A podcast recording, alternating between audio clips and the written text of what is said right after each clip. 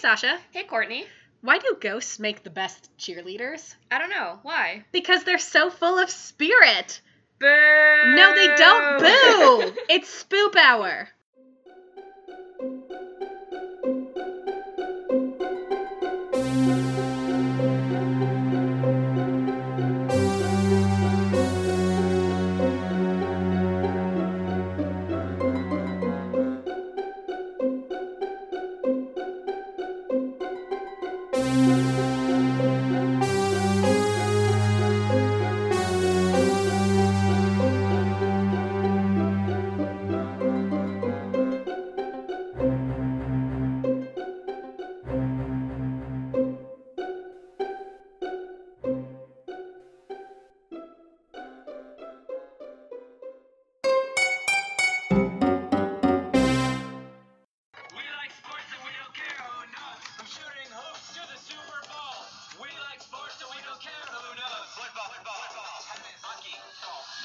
Case that wasn't enough of a clue, we have a very special topic today. Sports. We like sports. We don't care who knows. None of those things are true. We don't like sports. We we This- don't know. If you listen to last week's episode, you know we don't know anything about sports. I still don't know what the name of that one football position is, and I'm still referring to it as the guy who returns the kick.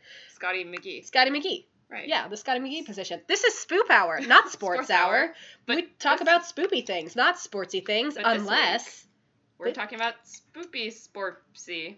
Sporpsy. Sporpsy spoop. Kind of smells. Kind of smells. Kind of sounds like corpse. We're doing great this morning, afternoon. Fuck me. It's 2:42 in the afternoon currently when we're recording, and it's going great. Sasha's eating noodles. I'm wearing yoga pants. it's great. It's great. We're having a great day. It's a good day. So we are going to be talking about sports because you guys might not know about this because you're not as interested in sports as Sasha and I are, mm-hmm. but the Super Bowl's coming up. In fact, it's going to be when you're listening to it this coming Sunday. Sports. We love them. So if you don't know what the Super Bowl is, it's this big football game, and football is an American sport that nobody else plays. And that's to happen. And Sasha and I both are probably not going to watch it because we're such big sports fans. Yeah. I usually watch the halftime show and then Yeah. I go to bed. Yeah. I just look for the highlights later. But Who's doing the halftime show this year? Justin Timberlake. Oh, yeah, I'll watch so that. like yeah, Yeah. yeah. 90s kids know. Yeah. So this is Spoop Hour, your weekly, hourly place for Spoop. Spoop with a P for pineapple, not K for kangaroo, as I had to Explain to someone. explain to someone. um, but you can find us always at Spoop Hour on Twitter and on Instagram at Spoop Hour. And then Gmail, spoophour at gmail.com. and that's where you should go if you have a good story. Yeah. Tell us your good story. And Courtney and I finally exchanged passwords for all of our different accounts. We did. So now we both have reign over Instagram and Twitter. Yes. But predominantly, I'm still going to be on Twitter because that's Yeah. my platform. Uh, every time I go on Twitter, I like tweet something and then people don't like it, and I'm like, and it hurts my feelings. so that definitely didn't happen yesterday. I definitely didn't tweet something that only got one like, I, and I I, was liked it. sad. Oh, two Right? likes then. I'm, yeah, it's the little dogs. Oh no, No, oh, about the research. About the research. Yeah. You Oh didn't like no, that, I, did you? I was on the Spoop Hour account and I was Oh, like, I, should like this. I should like this, and I was like, I'm liking my own tweet, but this is not my tweet. No. Courtney tweeted this tweet. Yeah. So. one one person liked it, so thank you, person who liked it. It's a really great story, and you'll hear it on today's sports episode. Mhm. So, Sasha, has anything spooky happened to you this week? In a way, yes. Maybe not necessarily spooky, but I was trying to do my research Yeah. this week, and I was watching sumo on TV with my parents because they have the Japanese channel and we just we just watch it. Mm. And so I had this thing come up where I was like, oh, you know, what about you know sumo wrestling? What weird superstition things? And I'll talk about sumo later on in this episode. Mm-hmm. But my mom couldn't really think of anything off the top of her head. But she was like, by the way, have you ever heard of this story called Hoichi the Earless? And I was like, What? what? And she goes, Mimi Nashi Hoichi. And I was like, no. Yikes. And she goes, let me tell you this totally irrelevant story to your sports research, but about yokai. So she was like still like Oh. on the same page. Yeah, right. she was still trying to like share relevant things, Yeah. but not relevant to our episode. It's it's a story called Hoichi uh, Mimi Nashi Hoichi, Hoichi the Earless. And the basic summary is that Hoichi was this blind minstrel who played the biwa, which is like a Japanese lute. Okay. Um, so it's got this like big body. oh, and then um, like the long skinny Um, neck. the- no, no, No, long it's- skinny, it's- just the big no, fat body. It's like a, it's shaped like Ooh, a nice, like a very shapely, shapely woman. woman, right? we'll we'll put a photo somewhere. Yeah. No, the one with the long neck is a uh, shamisen. Oh yeah, Yeah. that's right. The Japanese Um, banjo, as I learned for Japan Bowl.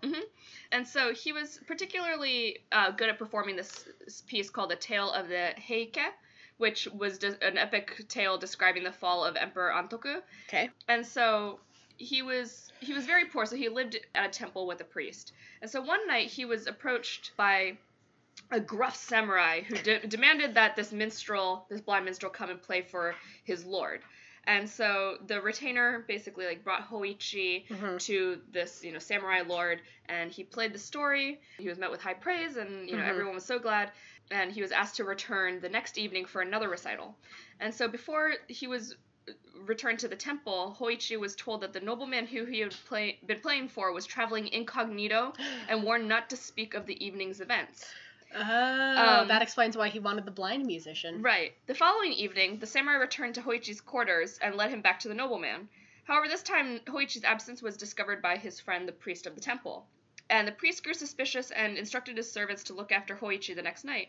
When they saw him leaving the temple, the servants gave chase and eventually found Hoichi playing his biwa furiously in the middle of the Amidaji cemetery.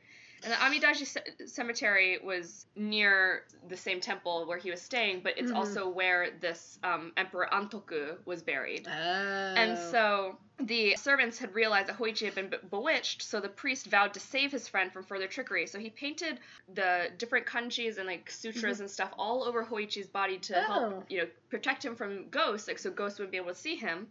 And he was instructed to just say, sit still and motionless and not make any sound when he's called upon by the ghostly samurai again.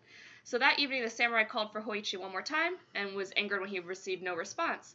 And so he went to go find him and saw nothing but two ears floating. Yikes. The sutra had rendered the rest I'm very of upset Hoichi's, right now. Hoichi's body invisible, but attempting to comply with his orders, this samurai retainer ripped off Hoichi's ears as proof that they had been the only portion of the lute player that was available. Mm. After the ghostly retainer had left, Hoichi was still too frightened to react despite the blood gushing from the wounds on his head. When the priest returned, he realized in dismay that he had neglected to write the sutra on his friend's ears, which had left them vulnerable to the spirit. But, I mean, there is kind of a happy ending to this. Despite his injuries, he had been freed from basically the spirit's Aw. power, so he was no longer possessed by these spirits. Oh, that's nice. and he went on to recover from his wounds and become a famous mus- musician. But he was known as Hoichi the Earless. So he was also earless and blind, but he was still a great musician. And you can still hear if you don't And my mom ears. played the mu- like like a like a performance of this Yeah. for me, and I was like, Ugh. And she goes, "Wouldn't it be fun to go see one of these things live? No, like, Mom. Sit in the dark with all these other people No. and like listen to it." I was like, "Mom, this is the opposite of what I want." you But- don't understand me, mom. but it's funny because like the other spooky thing I guess that sort of happened this weekend or this week I was playing a game called Nioh N I O H with my boyfriend and it's all based on like Japanese lore and yokai Mhm. and demons and everything. And so it was the like really interesting thing to watch. Except then he was showing me some of the other monsters he's fought, and there was this one called a Biwa Boku Boku, and I didn't think that Biwa Boku Boku was a real thing.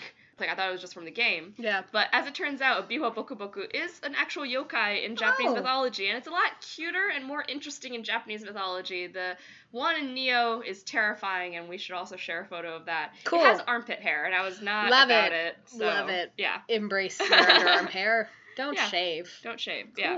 So it was interesting. The only spooky thing to happen to me was yesterday. I was home alone for most of the day, and I had the windows open because it was it was kind of warm. You tweeted about this. I did, and it was very windy, and for some reason the wind was making ghost noises to the point where even our other roommate was like, "I don't like that sound," because it was it was full on going like. I don't like that. And it's never done that before when it's been windy. Usually hmm. it just makes wind noises. So that was upsetting and I didn't care for it. And then no one liked the tweet. So even if I had been killed by a ghost, you fuckers wouldn't care, would you? Welcome to Twitter. I don't like it. All right. So what are we up to in the next couple of days? We've got some exciting collaborations on our burner. It's not really our back burner anymore, it's on our front burner. So, coming up this week, we're going to be collaborating with the Best Forevers podcast since Sasha and I are both friends and roommates who have known each other for like a decade and a half. Yep. So, we'll be interviewed with the Best Forevers podcast, which is just a podcast on friendship. So, we'll be talking about our friendship. And I've given a lot of thought to when I first really met you because I was like, because like you've been in my life so long at this point that I kind of d- didn't remember, so I gave it some thought. So I think I, I can pinpoint it now, and it's Mm. it's a happy story for me. And I, then I remember like our first conversation. I think. I, I think I do Mhm. too. So, Yeah. but we're not supposed to practice it, so I don't want to talk to you about All it. right, we don't have to talk. Shut it up. now. Uh, Sorry. and then we're not friends anymore. and And then we're we're here first, folks. and then we're also going to be collaborating with one of my favorite podcasts, BSP, the Idiosyncrasy Files. yeah. We'll be recording that over the weekend, and then that'll go up next Tuesday After the Spooper Bowl. after the Spooper Bowl. Oh, why didn't Oh, I call it that earlier? I know, I don't know. Ah, this is the second time I have failed to get a really obvious pun, and I'm upset. It's okay. It's fine. It's okay. It's not It's okay, fine. but it's fine. It'll be it's okay. fine. You know It'll what'll make me feel better? I got us a snack. What is your snack? You want to open it? I want to open it. So they didn't have Crinkle, crinkle. crinkle crinkle. It's a Starbucks bag. Cake pops. The other one's for dough, you. And Little hearts. Because I love you. Oh, we gotta take a picture. So I wanted to get us two of the heart kind, and I put it in my order. I actually ordered three cake pops because I wanted one for our other roommate too.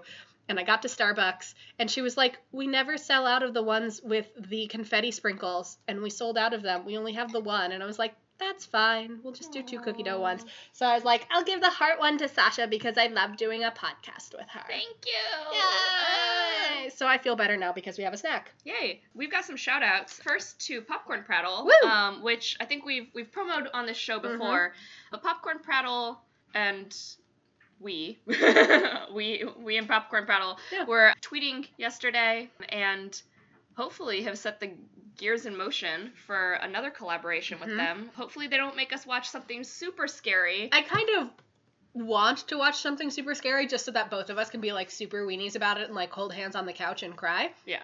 But also, I don't. So, Right. What we do in the shadows is about our speed in Mhm. terms of horror. So so popcorn prattle, we'd love to talk to you about what we do in the shadows. We have a lot of thoughts and feelings about uh, it. Not podcast. Favorite. My movie. favorite podcast is a movie. My favorite podcast is every movie. No. Um. anyway, and then I also want to give a shout out to Pop Culture Bento. I was on their most recent episode Mhm. Where we talked about general pop culture things happening this week, and then we talked a lot about anime, specifically the anime Food Wars, because I love that anime. And yesterday, the host of Pop Cu- Culture Bento and I, full disclosure, is my boyfriend. Mhm. Um, I was like, are I- you gonna make it sound like you guys were just creepily we're in the just same place creepily at the same hanging time? out. No, full disclosure, my boyfriend. But we finished all of what's available of Food Wars, and we have to wait until April for the next chunk of episodes, and we're just like very upset Can your relationships withstand this challenge? it will. Will it? also, between now and then, we're going to Disney World, so you we'll could end see. up like your one student who got dumped on the first day of a long Disney World no! vacation. I'm just kidding. You guys are gonna be fine. I just like bringing that up because it makes me laugh. Sweet, sweet summer child. I'm Yeah, not gonna say his name. no. but yeah, one of my students, former students, got dumped on day one of a trip to Disney World with his girlfriend's family. Which, like, if you were planning on dumping someone and you had already gotten into these non-refundable trip ticket scenarios, Pick a different friend to take. yeah, or just like hold on for the week Right. and then at Let- the end be like, "This really cemented my decision. I don't think this is working anymore." Don't do it on day one. That's just gonna make the whole trip right. ruined. Like let him have like a nice trip to Disney. like so that when he's sad, he can be like, "Well, at least I rode Space Mountain." and it's funny because like this conversation came up in such a like casual way. It was me and one of my colleagues talking to him and some other students and it just I think Disney came up or Mhm. whatever and he was like, "Yeah, I went to Disney World last summer." I'm like, "Oh, how was it? Did you have fun?" He was like, "I got dumped." And all of us immediately like, stopped. And we had to like stop everything we were doing and like, "No, you have to tell us the story right now." the most heartbroken place on earth. Right? It was just so strange. It was good but times. I'm excited to go to Disney. Good for with my boyfriend, who also has a podcast. So Called Pop Culture Bento, and it used to be the Appa Geeks. yeah, So if you think that Sasha is just blowing through podcast hosts and breaking hearts in her wake, she's not. It's the no, same dude. he just rebranded. Yeah. and soon he'll rebrand himself. I'm just kidding. I don't know. I don't really know him. yeah, No, his he, he shares a name with a dog. he so- does. He does. And I'm I'm telling you, dog. he's he's avoiding me. Like at this point, he's just full on avoiding me. He'll be I'm here this auntie. week. Will he? Yes, Will he? I'm having a really tough week of exams this week, Aw, so he's so gonna, gonna come, come make over. me dinner. So Oh well, maybe I'll be here, or maybe he'll be like, "Is she gone?" And then because that's what you do. I'm actually on to dating you. a ghost. I knew it. That That's explains. why you haven't seen him. so much. He's Well- been here. Is he here now? That's for Can me you to feel know him? and you to find out. Damn it! If only our other roommate would let us Ouija in the apartment, but we're not allowed to. my mom was like, when she first found out about the podcast, she was like, "Oh my god, I want to do a Ouija board with you guys," and I'm like, "Our other roommate doesn't want it in our house," and my mom's like, "We'll do it at my hotel room," because my mom's a great lady. I would love to do a Ouija with your mom. I, I, can bring my Ouija board Oh, perfect. Yeah, I From did the tell her. I was like, Sasha has one, but from the 60s. other roommate will not allow it in It's the like house. really haunted. I pulled it out of my grandparents' attic when they were moving houses. Love it. So Tell me a story. We also have a story today from the lovely Beth, who is a murderino like me. I love my favorite and murder. BSP and, And a bunch of other yeah. podcasts that we're friends with. yes. And so Beth actually contacted me because I was being lazy, and we're going to be playing a game shortly, and it'll become clear why. But to kind of guide my research, I went to the DC Murderinos group first because I was like, help shape my research, help me build this game. And she was like, "Oh my god, you guys play games? I love it." And she was really helpful. And now she likes us. So Also, yay! if you're new here, we're in the DC area, so that's why DC Murderinos. don't yeah, don't hunt us down and kill us. DC area is very big, It is very big. and also I'll kill you. Was that a ghost? Maybe was it your boyfriend? Oh, Whoa, your huh. boo My- friend. My boo. Your boo. All these ghosts, and I still can't get a boo. That grapevine. Yeah. So Beth messaged me and she was like, I have ghost stories on ghost stories. And I was like, this is amazing. So tell them to me. So here they are. She has two stories. Quote First, when my son and nephew were like two and a half, we went to St. Augustine, Florida. We always stay on the beach part. Now, anyone who knows St. Augustine knows it's haunted as fuck. So we were outside, we were at a restaurant that had an outdoor patio, but it was empty at that point. My sister and I were buying shirts at the little stand that they have up, and our sons were on a bench looking into the patio. That was empty. Our mom was with them. Both sons are looking uh, into the patio, waving and talking. As we went to leave, they both said bye. We asked, separately, as we were in different cars, who they were talking to. Both of them said that they were talking to, quote, the boy, and that he was talking back to them. No. My aunt, who was in the car with my son and I, had a cheesy, quote, ghost radar app on her phone, and before we left the parking lot, she turned it on. Stop. it said there was a spirit, and when we asked his name, it said Benjamin. We left pretty quickly after that. As you should. Benjamin sounds like a little boy's name. Mm-hmm. Yeah. So I that's don't fun. like that. Well, it's going to get worse.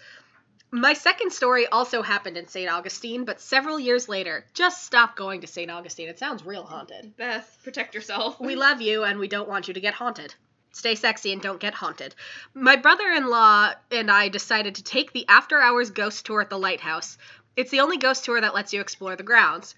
We had an EMF reader and we had taken a camera, so she knew what she was getting into and she came mm-hmm. prepared, so good for her. So we're wandering the grounds after the tour and walked into the actual lighthouse. No one else was in there, and my brother in law was asking all these questions while I snapped pics. After a few, I was getting annoyed with his questions, and apparently the ghosts were too, because one went, shh. Ugh. The shh sounded like a child, which children are what most people report. We looked at each other, and he asked if I said that. I said no, I thought it was him. We noped the heck out of there super fast. As no one, no one was around, so it, we couldn't have heard anyone outside. Jeez. But at the same time, I also want to do a Right. ghost tour with exploration Right? benefits. Right. That's I would. I will say, my best friend has invited me. She's like, next time you come down, we'll either go to St. Augustine and do ghost tours there, or we can meet in Savannah, which is supposed to be like super haunted. Mhm. So, Ooh, yeah, so if you want to tag along, you can meet my That'd be amazing. She's quality. I've heard good things. I've seen her on Facebook. She seems I've really heard cute. good things. She's really cute. She is pretty cute. She did not sleep in her big girl bed last night. She was supposed to. She apparently slept for like three hours and then was like, "I'm done." Drop Yeah, into to your, your big- booster seat. From your big boy head to your big boy feet. Yeah, Yeah. that's what I was thinking. You said big girl bed. I immediately thought of boys for your now. booster seat. We do love Boys for Now here. They're my favorite band. So, Sasha, you're an expert on sports, right? The biggest expert. I know the most things about sports. That's true. And I know that I'm a big expert on sports, but compared to you, I have no knowledge whatsoever. So are you ready to play a game using your immense knowledge of sports things? I would love to play a game. All right. So this game is called Sports Superstition or Cult Ritual. As the name would imply, I'm going to read you a statement okay. and then you're going to tell me if the behavior I'm describing is a sports superstition or a cult ritual. All right. And I have sources for all of these. So these aren't just like, I think a cult would do this or I think a sports person would do this. And I tried to steer clear of the like, well, my grandma sometimes when she would go to the bathroom, our team would score, so we would make her go to the bathroom a lot during a game. I tried to steer clear of those because you Okay. can't really verify those. So these are documented sports things. Did you turn your like search history off for or like clear it after you did all this? Because it's like you know that writing th- like with writers. I'm just doing research, Google.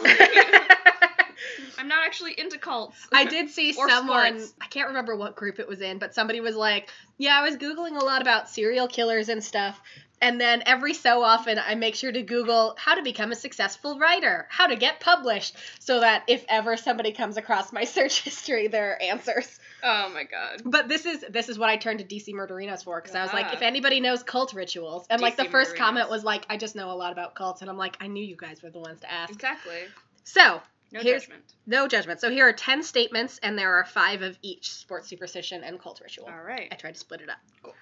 Before important events, I get slapped in the face.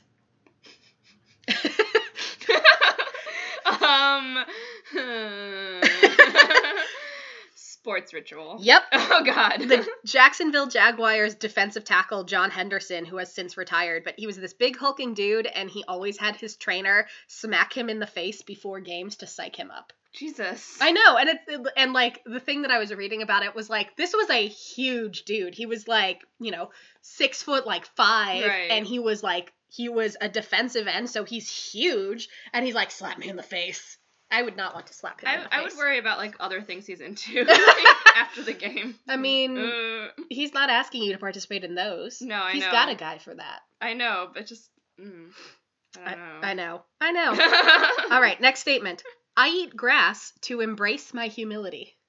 Cult. Nope. No, Sports superstition. Ugh, I know. it. I know. Upsettingly, LSU coach Les Miles eats grass because it, quote, humbles him as a man and, quote, lets him know that he's part of the field and part of the game. I mean, I get it, but also One of my Why? coworkers, I was, I was talking to my coworkers about this, and one of them pointed out a lot of these fields don't have grass. Is he eating that? yeah, It's like, turf. In our area, all the high schools have plastic turf. Yeah. And like those little plastic beads that get Yeah. in your shoe. Yeah. turds. Yeah, and he's the LSU coach, so presumably he's going to a lot of colleges, most of which don't have real grass, like JMU had the turf Right. with all the little black things that get everywhere. Exactly. So, Les Miles, love yourself. Love yourself, please. Eat better things. I participate in wilderness survival training and camping for team building. Sports ritual. Cult ritual. Cult ritual. The Way International, occult group, strongly encourages slash forces its followers to partake in wilderness survival training to promote solidarity. Yet another reason why I can't join a cult because I do I not was like gonna being say you outside. don't like being outside. No, you don't like camping. no, they'll be like, "Let's go camping," and I'll be like, "Let's go fuck you." I am regularly massaged with horse placenta. Sports. Yep. Mariana Kovacevic is called the quote placenta doctor, and her massages with horse placenta allegedly promote health and heal injuries. She has been vi- visited by several prominent soccer players to repair injuries. And based on the research that I did, it sounds like if nothing else has worked and you still have your like torn ACL or Yeah. whatever, you go to her, she massages you with horse placenta, and you get better.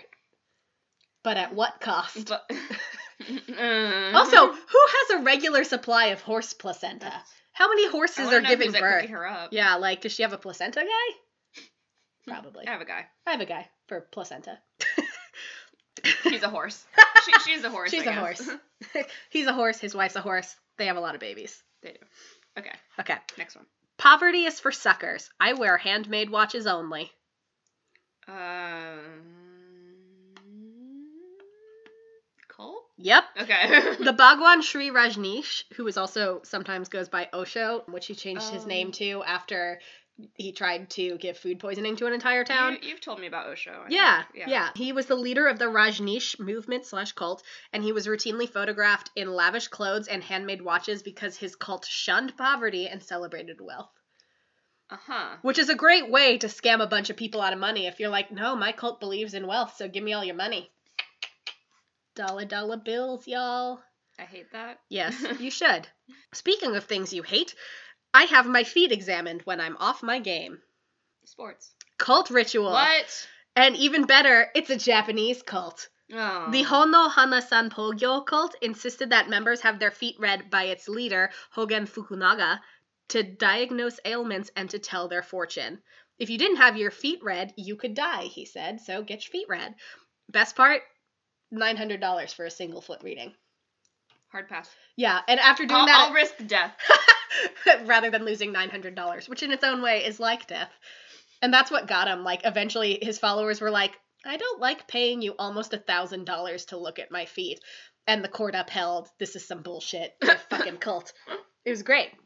I don't use soap because it's too indulgent. Cult. Yep.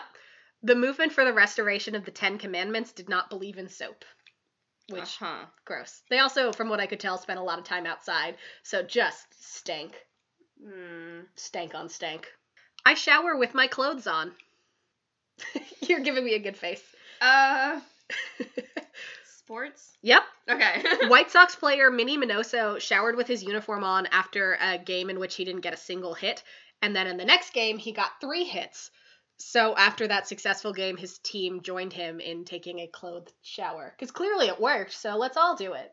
Hmm. Sports people are weird, is what I've learned. Yeah. I love yoga, especially the part where I'm hung upside down. Sports. Cult ritual! Cult, uh, Aum Shinrikyo, which is um they did the sarin gas attack. Yep. Yeah. mhm. They did that to people who tried to leave the cult to get them to stay. Hmm. They would also drop LSD and do said quote unquote yoga. Hmm. Basically it was like just shy of torture. So you'd be like, I want to leave, and they're like, Well, clearly something's wrong with you if you want to leave us. Otherwise you wouldn't want to do it. So let's hang you upside down from the ceiling and bend you in weird ways. It's yoga. Yeah. Yep. Yep. They're not great people. No. Look up the sarin gas attack in Tokyo subway. Yeah. Yikes. Yeah. Not not good stuff. Not great. And this is the last one. You ready for this? You're Yes. gonna bring it home. I cleansed myself of bad spirits by bathing in the Zambezi River. sports. Yep. In 2008, the Midlands Portland Cement soccer team went for a swim in this river, which is by Victoria Falls, uh-huh. to cleanse them of bad spirits that the coaches said were causing them to lose. Unfortunately, this area is closed off to swimmers and most of the public because there are crocodiles, hippos, and strong currents. So lots of shit that's gonna kill you. Guess what happened? All of them died. Only one died. Oh. So 16 went in, 15 came out. So only one player drowned. And the team, when they talked to them about it, said that they felt really pressured to do this by the coaches. Yeah. That's when you fire your entire co- coaching staff. I know, like they caused a dude to drown, and this is a healthy guy. He played soccer. right. He was probably ripped, and he drowned because it's by a waterfall. So shockingly, the currents are insane. Right. And then if that doesn't get you, there's also crocodiles and hippos, and hippos I are would be deeply traumatized the rest of my life. yeah, for sure. I probably couldn't play soccer anymore. Uh-uh. So what I learned is it's probably good that I'm not that into sports because a lot of it is nightmares God. and surprisingly difficult to discern if it's a cult or a sport. Yeah. right? How you feeling? You doing good? Uh You ready to I'm join glad that I team? don't participate in any really like organized anything. I mean, I just quit marching band this year. You did, and I'm very proud of you. Yeah. Yeah. Eight years of marching band was enough for me. I did eight plus, Plus. staff on three years. Yeah. Yeah. So That's a lot of marching band That's a lot of marching person. band.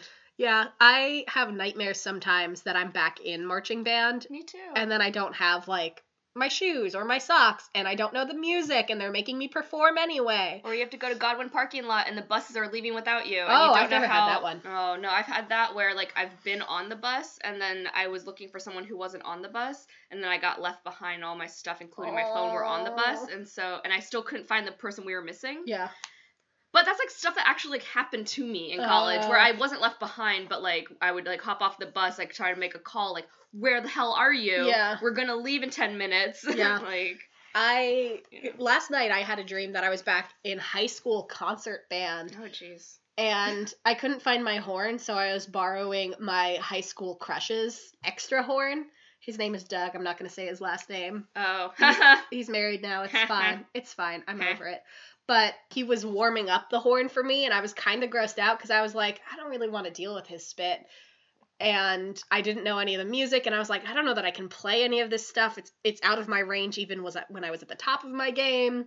And that was my dream last night. Spooky. Marching band is everywhere, and sports are scary. So, do you want to delve into some scary sports? Please. So I decided when Sasha was like, we should do a sports episode because we're both great at sports and we love them. Honestly, it was like a joke. Like, I know. It was kind of it started as a joke, but then the more we talked about it, the more we were "Yes, like, we this should could actually this. this could be good. so I have sports ghosts. And the last one I will read is the spookiest one that I should not have researched yesterday when I was home alone, but I Oh. did. I'm excited to hear it, but also terrified. Good, you should be. Yay. So we're gonna start out pretty tame with the Gipper. okay. I assume you've heard of the Gipper. Mm-mm. Oh, so the Gipper was one of the nicknames for Reagan because he Mm. played him in Knute Rockwell or whatever. Mhm. Knute, Rockne, I think, is the name of the movie. Mhm. And you know, win just one for the Gipper was his like slogan. But the Oh, Gipper was actually a real dude. Mhm. He was a Notre Dame football player, and he was the first Notre Dame football player to make the All American team, and he still holds the university record for most average yards per rush for a season. May I add something? Yes. So Notre Dame, right? That's the college, and we call Yes. it Notre Dame. Our school is doing Hunchback of Notre Dame for Yeah. our spring musical. But whenever the student government kids make their morning Oh, no. announcements, they're like, auditions for Hunchback of Notre Dame. Like, uh, I mean, please. when this story ends, you'll see why they might not be far wrong. Take French. So he played for Notre Dame. Unfortunately, he, even though he was a spectacular football player, he was struck down in his youth by a bout of pneumonia that was possibly brought on by t- strep throat. Aw. He was 25. Jeez. Yeah, he was really young. Oh no. So the rumor has it that he got strep throat because he slept on the steps of Washington Hall one night. I don't know why. I couldn't find a reason, but it was like he slept there once and then he got strep throat. So ever since then, his ghost has been spotted around Washington Hall, and he'll pop up on stage. He pops up unexpectedly in rooms, and he has even been seen riding a horse up the same steps that doomed his life. Last week we had a story about a guy who, in South Africa riding up and down a staircase on a horse. Keep and he horses died. away from stairs. Just don't do it. Just don't do it. Just massage yourself with their placenta and move on. So the Gipper has also made doors mysteriously slam, papers rustle in rooms that are empty, and my favorite detail oh my god, it's the Gipper. He's made French horns mysteriously sound. Honk honk. honk honk. but okay, how do we know it's a French horn and not a fart? Because French horns typically sound I mean, like a fart. depending on how well played the French horn is, yeah, totally. yeah. So, unrelated to his ghostliness, just an interesting deal that d- detail that I enjoyed. In 2007, his body was exhumed to get access to his femur, femur, Femur. femur, femur, and settle a paternity suit. Huh. In 2007. Huh. So, Huh. wrap it before you tap it, y'all. Otherwise, it'll haunt you past your grave. And now, yesterday, I tweeted the thing about coming across a really interesting story that I got really excited about. So, this is Michael Plume at Indiana University, and I was transfixed and upset because it's heartbreaking, but also mm-hmm. uplifting and like it's everything. And I'm surprised more true crime stuff doesn't talk about it. So, in 1960, when he was 18, Michael Plume was on top of his game. In high school, he had taken some Russian classes, so he was handpicked for IU's linguistics program because this was the height of the Cold Mhm. War. And he was an honor student studying Russian. He had just joined the Air Force and was, by all accounts, a happy and well adjusted kid. But on February 15th, 1960, Michael was found hanging from the rafters of the still under construction stadium. Ugh. And this is where this isn't necessarily ghostly, it's just really interesting. So, despite the fact that it was an active construction site, meaning the area around it was super muddy and inside it was filthy dirty, his clothes and shoes were spotless. Like they had been cleaned spotless. Like As almost as if he didn't walk through it at all. his feet were touching the bed of a pickup truck, but his neck had been snapped. And the 18 feet of rope used that made it look like a suicide, it was tied to a scaffolding that was wobbly, which led to some speculation that if, say, a healthy young man had jumped over the scaffolding that was wobbly, would it have withstood his weight without breaking? Even weirder is that there were fibers from Air Force gloves on the rope, and he was wearing gloves, but his gloves had no traces of rope fiber. So it's almost like someone else wearing Air Force gloves handled the rope. Mm, so, despite all of these weird, incongruent details, his death was declared a suicide almost immediately by the local cops. Mm. Ever since, his ghost has been seen lingering around the stadium where he was found. He's even appeared as he was in death, so like they people have seen him how he was found hanging, which is very upsetting. Mm. His ghost may finally find some peace though and finally be at rest.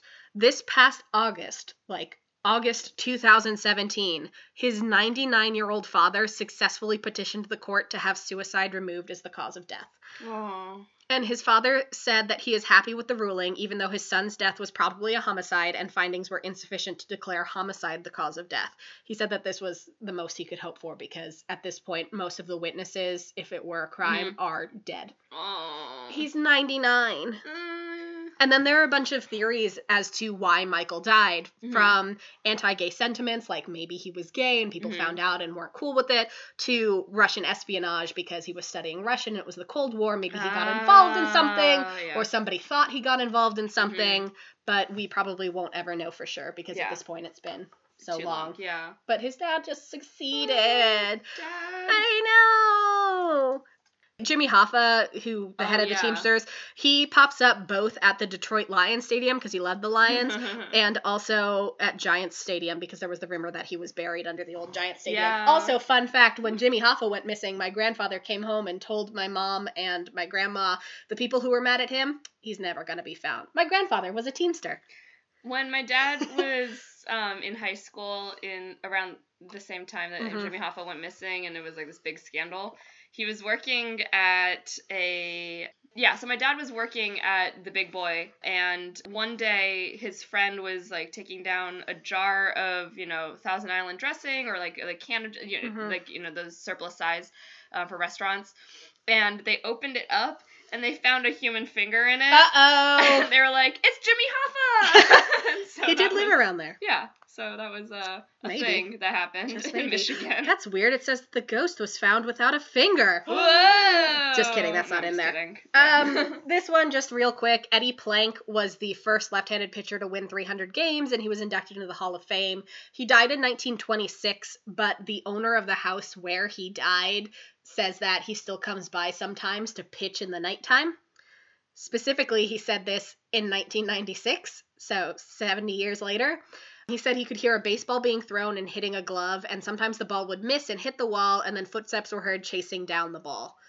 After a month of the nightly practices, the noises stopped, but ghost hunters came by to be like, Is it haunted? And he was like, Nah, I made the whole thing up. God damn it. Why are you like this? And then Frontier Field, which is the home of the Rochester Red Wings, which is a baseball team, hmm is supposedly super haunted. When it was built, workers came across a couple sets of human bones. In 2004, they brought in the professionals, and ghost hunters said that for sure it was super haunted. They said they came across the ghosts of several people who lived in the area of the stadium, and some of them were thrilled that their homes were now a sporting arena. Oh. They were really excited about that. hmm. Research director Jay Burkhart also took some photos during the investigation that showed floating heads, smoky entities, and other paranormal activity. Frontier Field is now the first officially certified haunted stadium. Huh. Yeah. Nice. All right, you ready to be upset? Was yes, I I think I am. Okay. Yeah, Yeah. that one was not the most upsetting. No, I was I was like, wait, I, this, that's upsetting. It's not. Wait. But this one is Okay. Lee Williams High School in Kingman, Arizona has a haunted football field. Huh. Weird. The end. That's it. Are you scared? Just kidding. Oh God. the school built the football field and bleachers on an old pioneer cemetery that once housed 300 coffins of settlers and local Hualapai. D- they built did- it on an Indian fucking burial ground. Did no one learn anything from Poltergeist? Poltergeist? No, evidently not, because they still built it and it is still a high school to this day. So, in 2010, so long after Poltergeist has been out and everybody's seen that fucking movie, while constructing the bleachers, construction workers came across seven coffins with bodies in them and also some artifacts. This apparently pissed off the ghosts, and they are now seen around the football field during games and at graduation. Most prominent are a man in a bowler hat and a little girl who purportedly demands to, quote, go out and play. People also report disembodied voices and footsteps, feeling of unease, and light orbs. 2010. 2010! They didn't learn anything from. Poltergeist? No! They didn't. They were like, oh, look, coffins. Oh, well. Let's And just I, keep going. I was reading this, like, write up where people had gone to the school and they were like, uh, so this haunted history. Apparently included in the schematics were these rooms that nobody uses, which is some straight up Winchester Mystery House bullshit, except it's a functioning school. And the students are like, yeah, we're all very cognizant of it, so we try to be respectful. And like, you hear water running, and some people have seen ghosts in the bathroom. And it's like, can you imagine? It is hard enough to be a teenager, and then your school was built on a fucking Indian burial ground I mean, like Poltergeist. I joke about like the weird like our our school has really inconsistent heating and AC. Yeah. And so I'll joke about like walking through a column of cold air and Yeah. be like, who, who did I walk through? Except But- there, you would be like, who did I walk, Walk through? And it would be a little fucking girl being like, let's go play. Ugh. Nope. Why? Why did we do this to the children? Right. Don't you believe that the children are the future? Right. I don't understand. Yeah, so that's why I saved that worst one for last. Good. Yeah. Good. Uh, it makes me appreciate my school a little bit more. Until next year when they're like, we were excavating for a new classroom, we found a bunch of dead bodies, and then Sasha stops working there. Yep. All right, so I looked at some superstitions as well, but um, also curses Mm. associated with different teams because we are from the DC area and DC Mhm. sports teams suck. Yeah, Like they'll get really, really close to winning something, and then the DC curses You blew start it. kicking in. super hard. So, um, Complete buffoonery. But to be fair, one of our teams does have a super racist name, so I think that's less ghosts and more having a super racist right. name. And so of course, like I've looked. There's like one list that's just like multiple sports, and it's and then Washington D.C. is its own category. Sure. The city of DC has not won a major tra- professional championship in more than 26 years. Um, Oh, since, God. or I guess no, it's in, in 26 years since the um, Washington football team won Super Bowl, So basically, so, in Super our Bowl lifespan, whatever in 1992. in our lifespan, they've won one. they've won once. yeah, Cool. T- 20, 26. Yeah. Yeah, So I we were two. Roman numerals. Yeah. And then none of the major sports teams have qualified to play in a conference or league championship game or series since 1998 for a total of 69 combined seasons. It's the it's the longest such streak in combined seasons of any city with at least one major sports team. Amazing. Of cities with more three or more major sports teams, DC has the longest, second longest title drought and the longest time without an appearance in the conference finals. We're Caps- number one. The Caps, which is I think the Caps and the Nats are like our pride and joy Yeah. of this area. They both came close in recent they memory. they are the epitome of the sports curse because they've lost so caps have lost five playoff series when leading three games to one most out of any nhl team um and then let's see the uh, washington nats um, are one of only two ma- teams in the major league history to have never appeared in a world series um to be fair, they just came back. yeah, but like even so, like they just keep like fudging up. They keep losing the things. and- Complete buffoonery. And yeah, so since they've moved to DC, they haven't won any playoff series. DC also has not won a pennant since the Washington Senators did in 1933. Um, the last MLB championship for a Washington f- baseball team was in 1924. um, and then in 1960, the DC Senators moved to Minnesota. Did they and then they immediately win? created a they created a replacement team the following year, and in 11 seasons after that, the Senators only had one winning series in 1969, with four finishes in dead last. Sounds like the Senate, am I right? The team moved to Arlington, Texas after the 1971 season to become the Texas Rangers. Ah. And then the Wizards has not won a an NBA championship since 1978 when they were still known as the Washington Bullets. Yeah, because they were the Bullets up until like the late Um, '90s. I, they, and they've been doing like that's the thing is like all these teams will do like have been doing They'll do really better. well, yeah. Like the, even the Wizards have like been doing really great. yeah. And then like it just the last apart. second, they're just like, eh, we're good. So um so yeah sucks sucks to be from DC. But not if you don't like sports. There's also a thing called the Sports Illustrated cover jinx, Ooh. in that players who appear on the cover of Sports Illustrated magazine have a tendency to suffer setbacks or injuries, lose important games shortly after appearing on the cover. Oh. And so some people, notable ones, especially like oh god, for one, President JFK Yeah. and Jackie Kennedy uh, are shown sailing off the Cape of Cod um, on a cover of Sports Illustrated, and then he was assassinated less than three years later. Oh. Or um, people like Is it um, only if they're on regular Sports Illustrated, or if they show up in a bikini, will it affect them too? um, I don't. Know. Tyra Banks is still alive, is all I'm saying. Yeah. Let's see. Like so, for example, Michelle Kwan in 1998 was on the cover of Sports Illustrated with the Uh-huh. headline "Gold Standard" Uh huh. um, after she won the 1998 figure skating championships over Tara Lipinski. Mhm. But a few weeks later, she lost the gold medal at the Winter Olympics to Lipinski. Oh. And then in 2002, she finished with a bronze medal while another American won gold. And then she was injured and had to retire before No. the 2006 Olympics.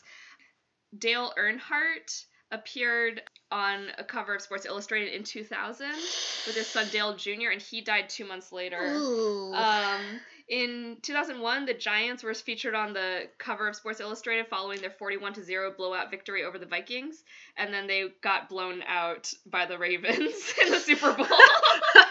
Oop. um, in 2001, the XFL was featured on the cover with the Ah. headline "Cheap Thrills: Will sleazy, sleazy gimmicks and low rent football work for the XFL?" Spoiler alert, it will as- not. It like dramatically declined right after that, and then the XFL folded after its only season. They're bringing it back though. Eh, it can stay gone. Um, in 2004, the Carolina Panthers wide receiver was featured on the cover after the Panthers beat the Eagles Mhm. uh, to lead them to the Super Bowl. And then the next game after appearing on the cover, they lost to the Pats in the Super Bowl 38. So. Great. Um, in 2009, Tiger Woods appeared on the cover. then November of that same year, details of his infidelity surfaced, tarnishing his family image and resulting in the losses of several lucrative endorsement deals. Basically, he slept with everyone. In 2009, the Colts' Peyton Manning appeared on the cover, and the Colts ended up losing to the New Orleans Saints in the Super Bowl. Amazing. I'm looking for uh, if anything like really recent. I'm like hoping. Let's see. Let's see. Let's see. Let's see. Maybe they just good? don't put people on the cover anymore. In 2017, Tom Brady was featured on the cover promoting the 2017 NFL season, and then they lost to the Chiefs in Week One. Suck it, Tom Brady. um, the Dodgers also in 2007 were featured on the cover with the caption "Best Team Ever." After compiling one of the best seasons to date in baseball series in baseball history, and then they lost 17 out of the next 22 games. so maybe we don't go on Sports Illustrated anymore because we'll be cursed. And then Um, Sports Illustrated called and they're like, "We'd like to feature you ladies in a feature on podcasting." No, Sports Illustrated, no. That's okay. Um, let's see. In terms of like, there's also a thing just call, straight up called a Super Bowl curse. Um, it's or the Super Bowl hangover is a phrase referring to one of three things that can happen in the NFL. Super Bowl participant clubs that follow up with lower than expected performance the following year, Mhm. teams that do not re- repeat as Super Bowl championships, or host teams of the Super Bowl that do not play the game on their home field. Aw. So- I know that if the Vikings had gotten to the Super Bowl this year, they would have been on their home field. Right, but they could also end up losing Yeah. even though they're on home field. Yeah, and so a couple of just really quick superstitions that I looked into. First, again, was sumo because I was trying to figure out like what all is going on there. Mhm. And part of me wondering about that is like when they first step into the ring, they throw salt. Mhm. And so I was like, oh, well, there's got to be something. Yeah, we, we got there's got to be something about that. So in sumo, there are a lot of ancient traditions that have been preserved because sumo is a pretty like historic sport. It's Mhm. been around for a really long time. So they use things like salt purification that comes from Shinto practices. Oh. And so they will do like a ritual dance as well. Mhm. Um, that's like Where you know, like lift your wrestle- leg and you slap, Yeah, and you like, lift your you're leg trying and you to- slap. re- wrestle like a, a kami or some kind of divine spirit. Oh. There's also like the different mawashi that they wear um, that are kind of like big aprons before they take them off when they get into the arena have different kinds of meanings. So some people are superstitious and they'll change the color of their mawashi to change their luck.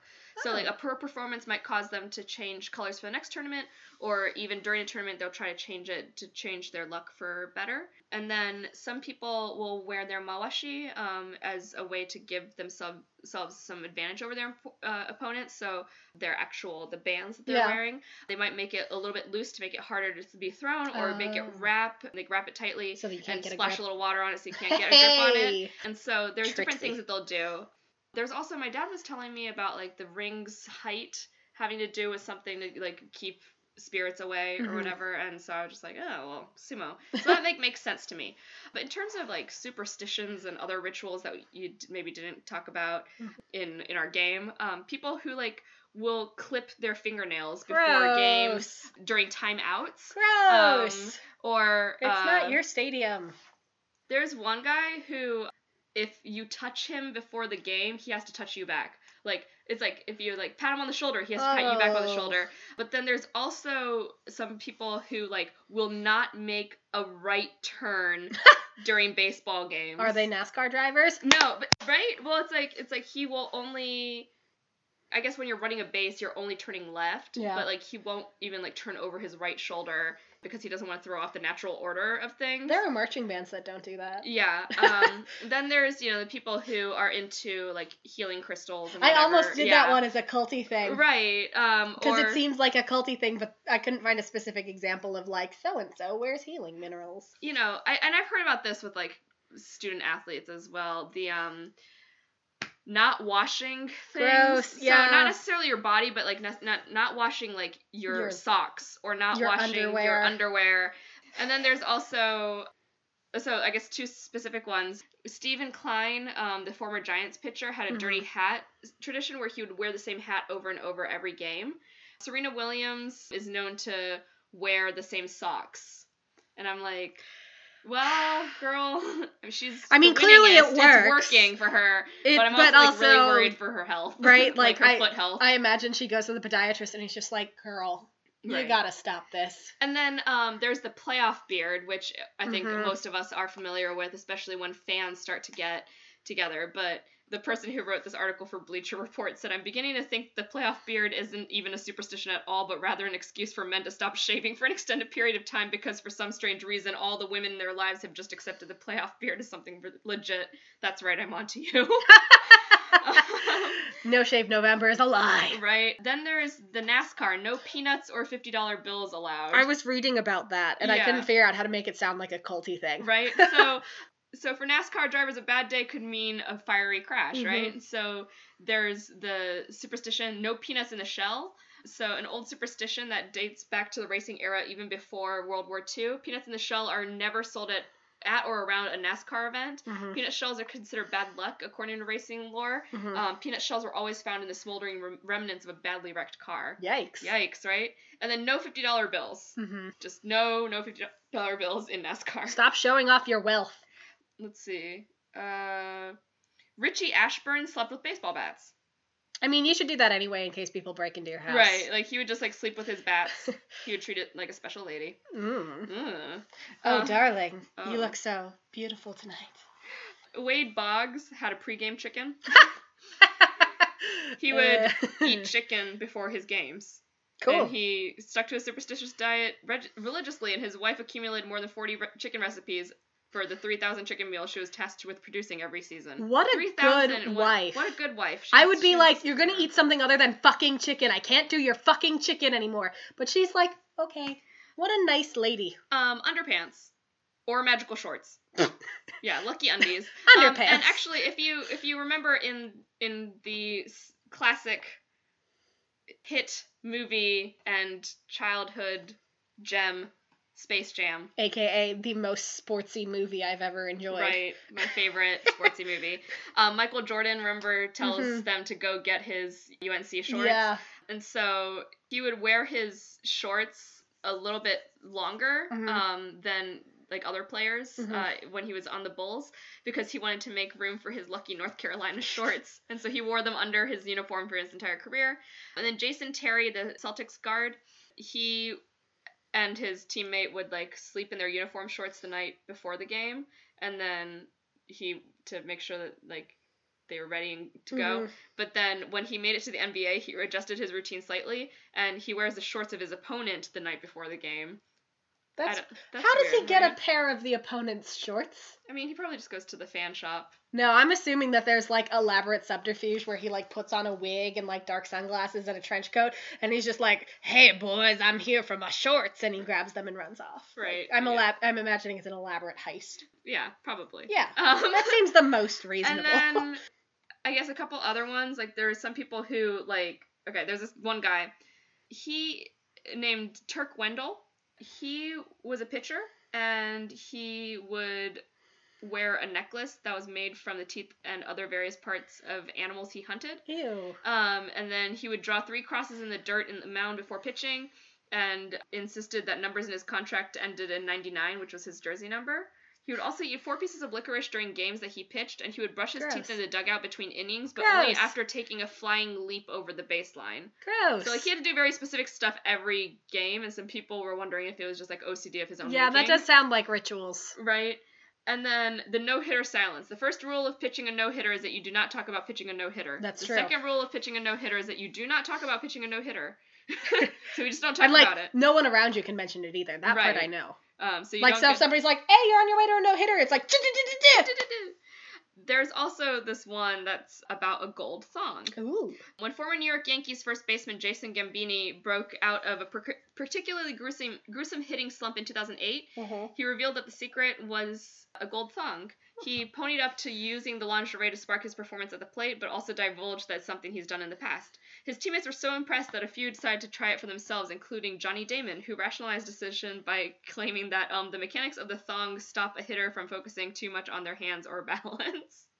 So they just wore thongs under their uniforms. Good I- for them. I mean, yeah, but it might just be because the thong is so uncomfortable that they're running to try and like adjust, Adjust it it, because yeah. it's like up your butt crack. Also, that's a really good way to get bacterial infections Yeah, it is. because it is a tiny landing strip for bacteria. Exactly.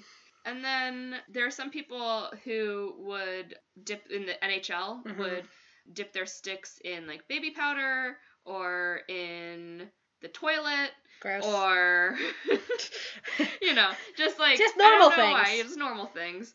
Then there's the Madden curse, which is I think sort of similar to the um the Sports Illustrated curse, and Mhm. so that's on the the Madden video games yeah.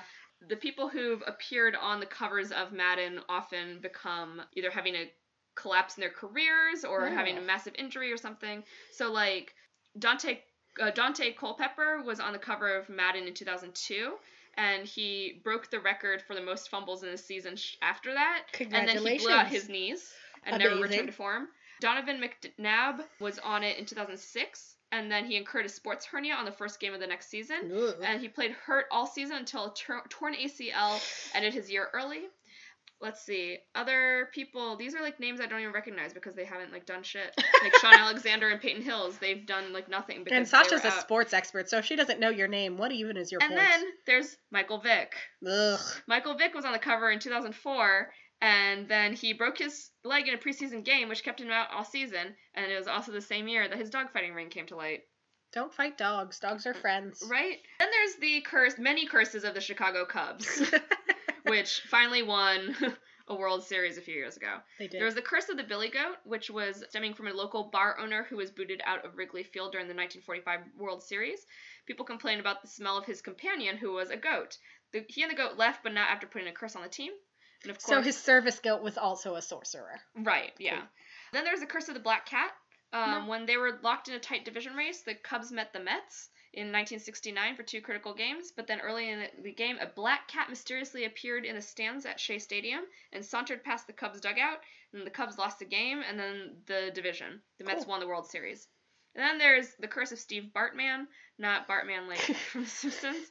He tried to catch a foul ball, a foul ball in Game Six of 2003 um, NLCS, and fan interference prevent, prevented a potential Cubs catch, which would have had them four outs away from winning. And then they lost the game, and then the whole series, and everyone irrationally blamed Bartman. It's not really his fault. Sounds Right. like it's the fans' fault. and yeah, so there's other things like smoking and drinking. So there's some people Mhm. who always have to like flick a lit circle, a cigarette over their shoulder, Yeah. or like uh, you know, drink something beforehand, or Mhm. other people who don't drink or do smoke, like smoke anything before games. So I mean, I get it. Like people, a lot of us get superstitious about weird things. Some of us, you know, are superstitious. Others of us are little stitious. Um, I know. Sounds like sports folks are real stitious. I know that like when we were in college, I had a pair of underpants that I would wear under my uh, uniform Uh huh. um, for marching band. First started wearing that pair of underwear because you couldn't see it through Yeah. my uniform because the color guard uniforms were had the spandex. strip. Yeah. And then we started winning, and I was like, oh well, I need to wear these underpants every weekend. and so like those become became my like lucky underpants because even if go. it wasn't football season, if I wore them, like lucky things happened, and so We I was a little stitious. we had a non-sporting competition between the trumpets and the drum line. The details aren't important, but my best friend and I discovered that the 2 years that we made shirts for this non-sporting competitive event, the trumpets lost, and then we started just wearing like trumpet t-shirts and both years we did that we won.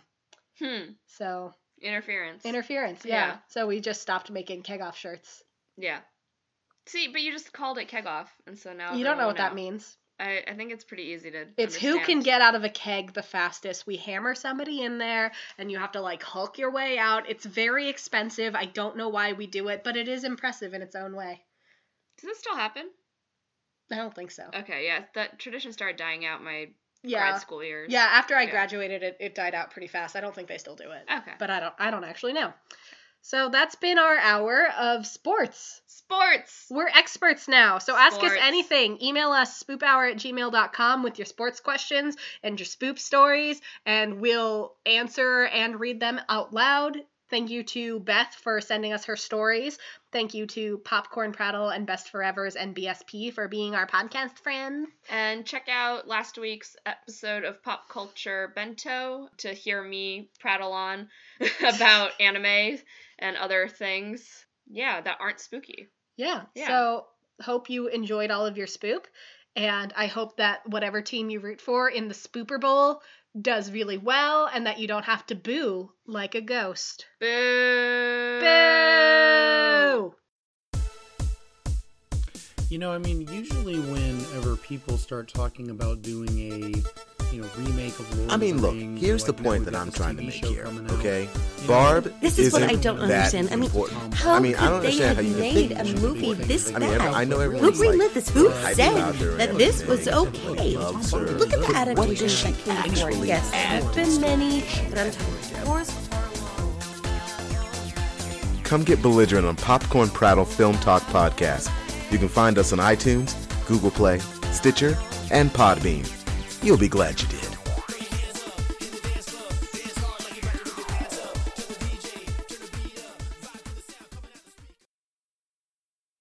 Have you gotten your daily serving of podcasts? Don't you know you need two pods a day? It's a campaign that Spoop Hour is excited to participate in to give some love to indie podcasts.